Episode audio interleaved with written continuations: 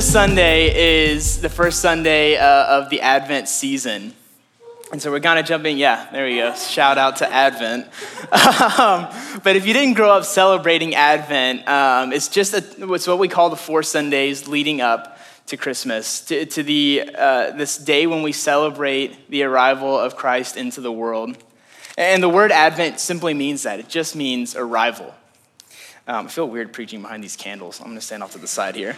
Um, but it simply means arrival. It's a time of year when we reflect on and place ourselves within this time of waiting that led up to the birth of Christ as we wait, like Sarah said, for the second arrival of Jesus. Uh, and, and, if you're looking, if Advent isn't something you've done before or, or are kind of new to, um, you're looking for more resources, there are lots of devotional guides for Advent. And, and one that I would highly recommend that's had a big impact on me um, and even on this teaching is one by a pastor from Atlanta named Louis Giglio. It's called Waiting Here for You. Um, so if you're looking for more Advent resources, that's one I would highly recommend. Um, but like Sarah said at the beginning of this gathering, this first Sunday of Advent is centered around the hope uh, of Jesus. And so, you know, as we begin our teaching this morning, I want to take us back to the beginning of Luke's gospel, back to chapter one. Um, and if you didn't bring a Bible with you, we've got them on the communion tables in the four corners of the room. You can feel free to pick up one of those up at any time. Uh, and this reading is on page 499 from those. So I'm going to read uh, Luke 1, 26 through 33, and then we're going to jump into a time of teaching. It says, In the sixth month, the angel Gabriel was sent from God to a city of Galilee called Nazareth, to a virgin betrothed to a man whose name was Joseph uh, of the house of David, and that virgin's name was Mary. And he came to her and said, Greetings, O favored one, the Lord is with you. But she was greatly troubled at the saying and tried to discern what sort of greeting this might be. And the angel said to her, Do not be afraid, Mary, for you have found favor with God. And behold, you will conceive in your womb and bear a son, and you shall call his name Jesus. He will be great and will be called the Son of the Most High. And the Lord God will give him the throne of his father David, and he will reign over the house of Jacob forever, and of his kingdom there will be no end. So, right off the bat, we find ourselves in a, uh, in a very different world than the one we see at the end of the Old Testament. Um, it's like when you watch a movie or read a book, right? And, and, then you watch the sequel and it's set like years later, and, and you, you start it and you're like, this feels different. Maybe if you're watching a movie, the, the lead character has like an edgy new haircut to show that time has passed.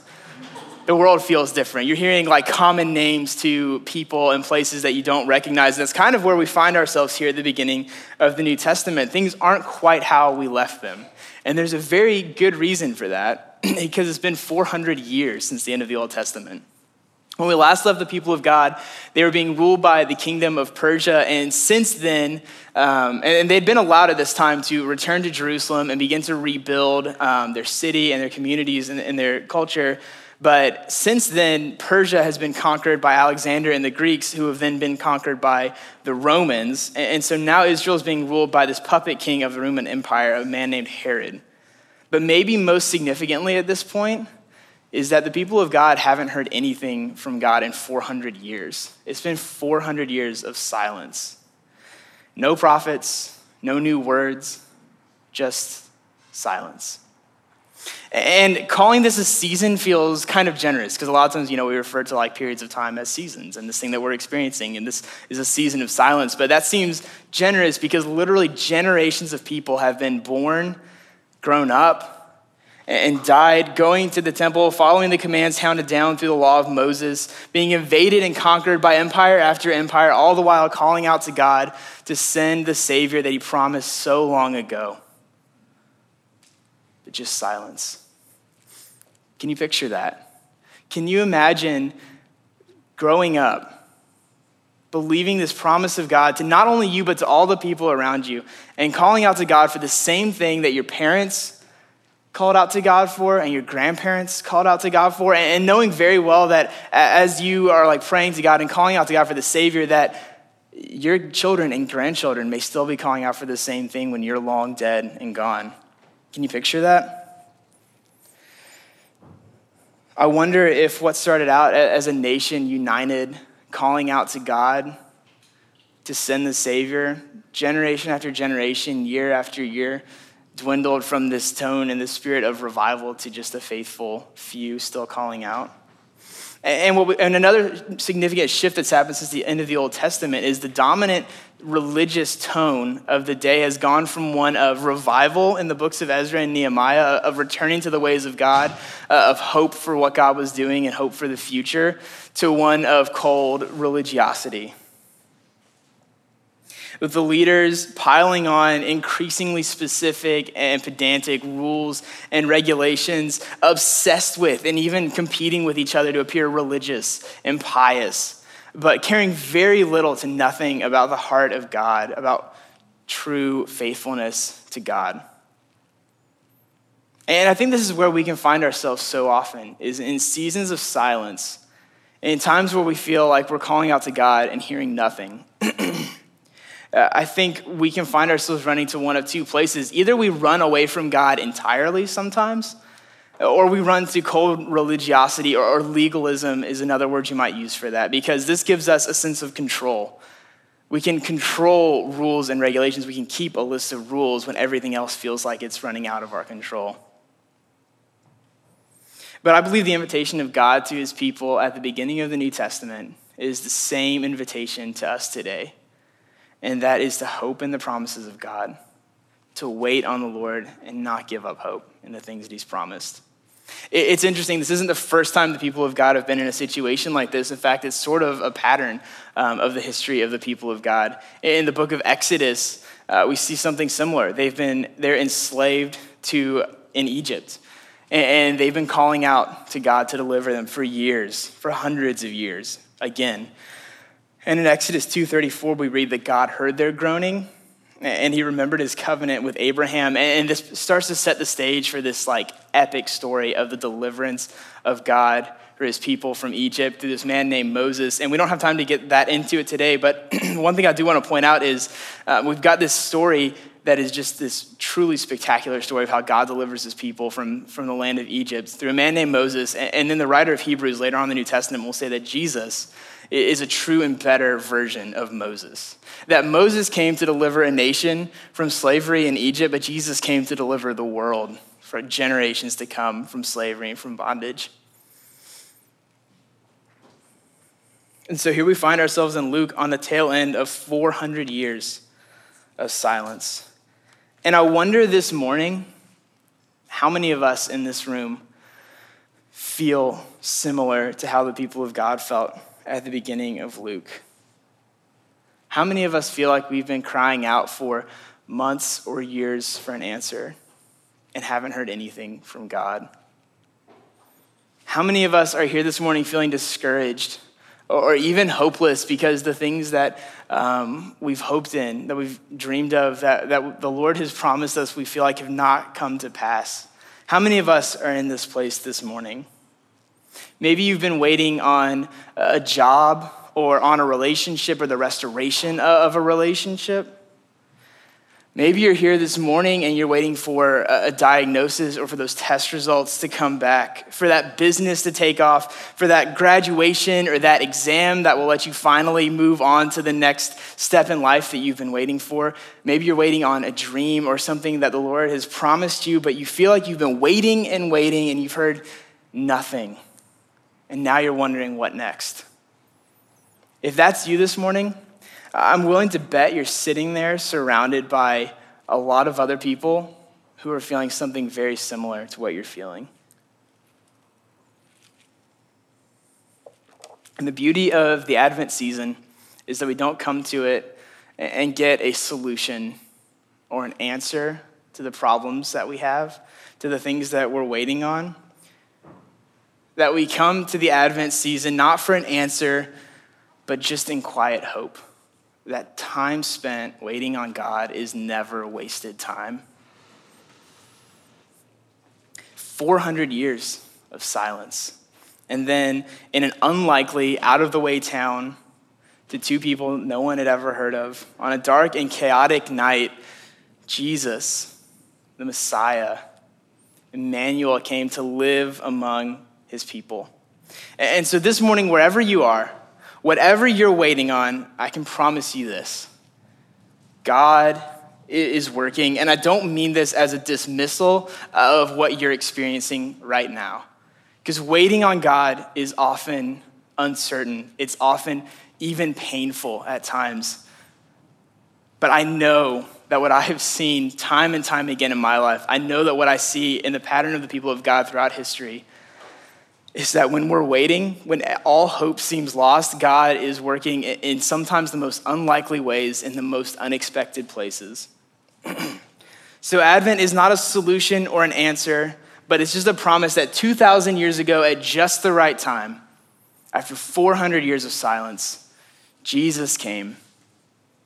Our hope, the fulfillment of these 400 years of longing and years and years more of the promises of God. So this morning, here's what we're going to do is we're going to have this time of teaching is going to wrap up. We're actually doing a pretty short teaching this morning. And it's the next thing we're going to do is put on some quiet music and invite you into a time of reflecting on where it is that you're waiting. What is it that you're waiting for right now? Um, you may have seen a small slip of paper on your seat when you came in, like so. Um, once you've spent some time reflecting on what that thing you're waiting for is, and, and, think about those things I listed before, or yours may not even be something on that list, just reflect on somewhere that you feel like you're waiting, on somewhere that you feel like you've been calling out to God, and the answer is uncertain. Um, and once you've reflected on it, I would invite you to write it down on this piece of paper. There are pens on the communion tables in the four corners of the room if you don't have one. And, and no one's gonna, these papers aren't for anybody else. Like, no one's gonna like look at them or see them so I would just invite you to write down seriously on this piece of paper so that you can have like this tangible expression in your hands of the thing that you're waiting on. And once you've done that, we're going to spend time together um, and individually crying out to God like the people of Israel did 400 years. Um, we have a slide um, with a prayer on it. And so once you've spent some time in reflection, once you've written that down on this piece of paper, I'd invite you to take the piece of paper in your hands and, and pray this prayer to yourself, however works best for you. Uh, you can pray it word for word if you want. You can tweak it. You can use it as an outline. You can throw it out altogether. But I would just invite you to pray in this spirit uh, of hope. And once we've spent some time doing that, I'm going to get back up here and, and invite us into a time of communion together. So we'll put some music on, take some time to reflect, to write it down on this piece of paper, and then to pray uh, this prayer to yourself.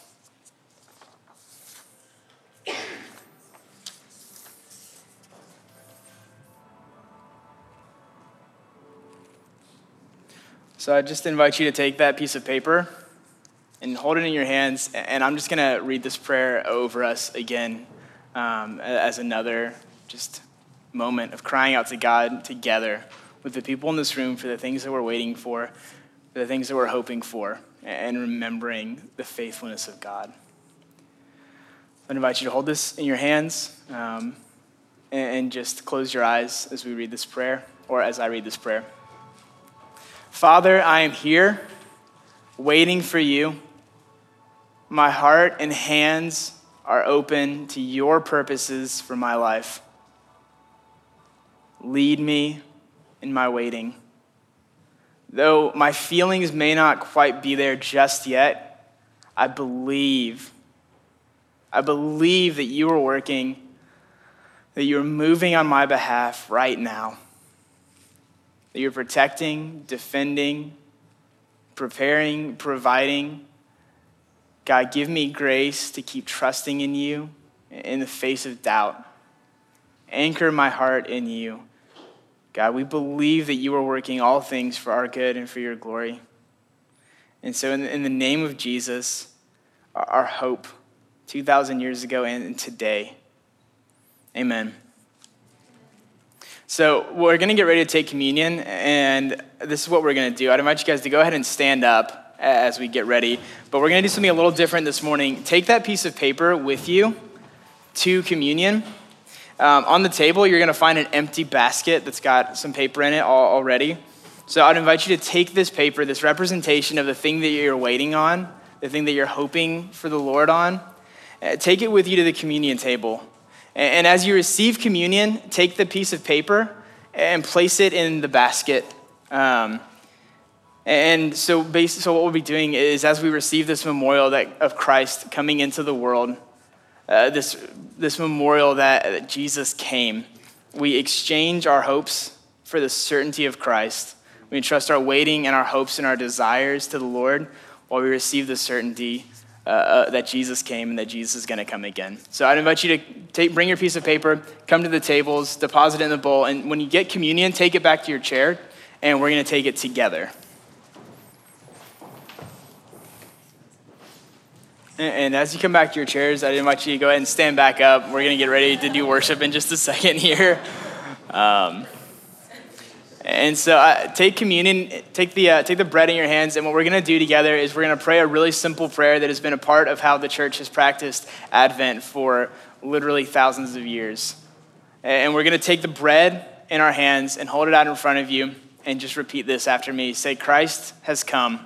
Christ has come. And take the bread. Now take the juice in front of you and say this after me. Say, Christ will come again. Will come again. And take the juice.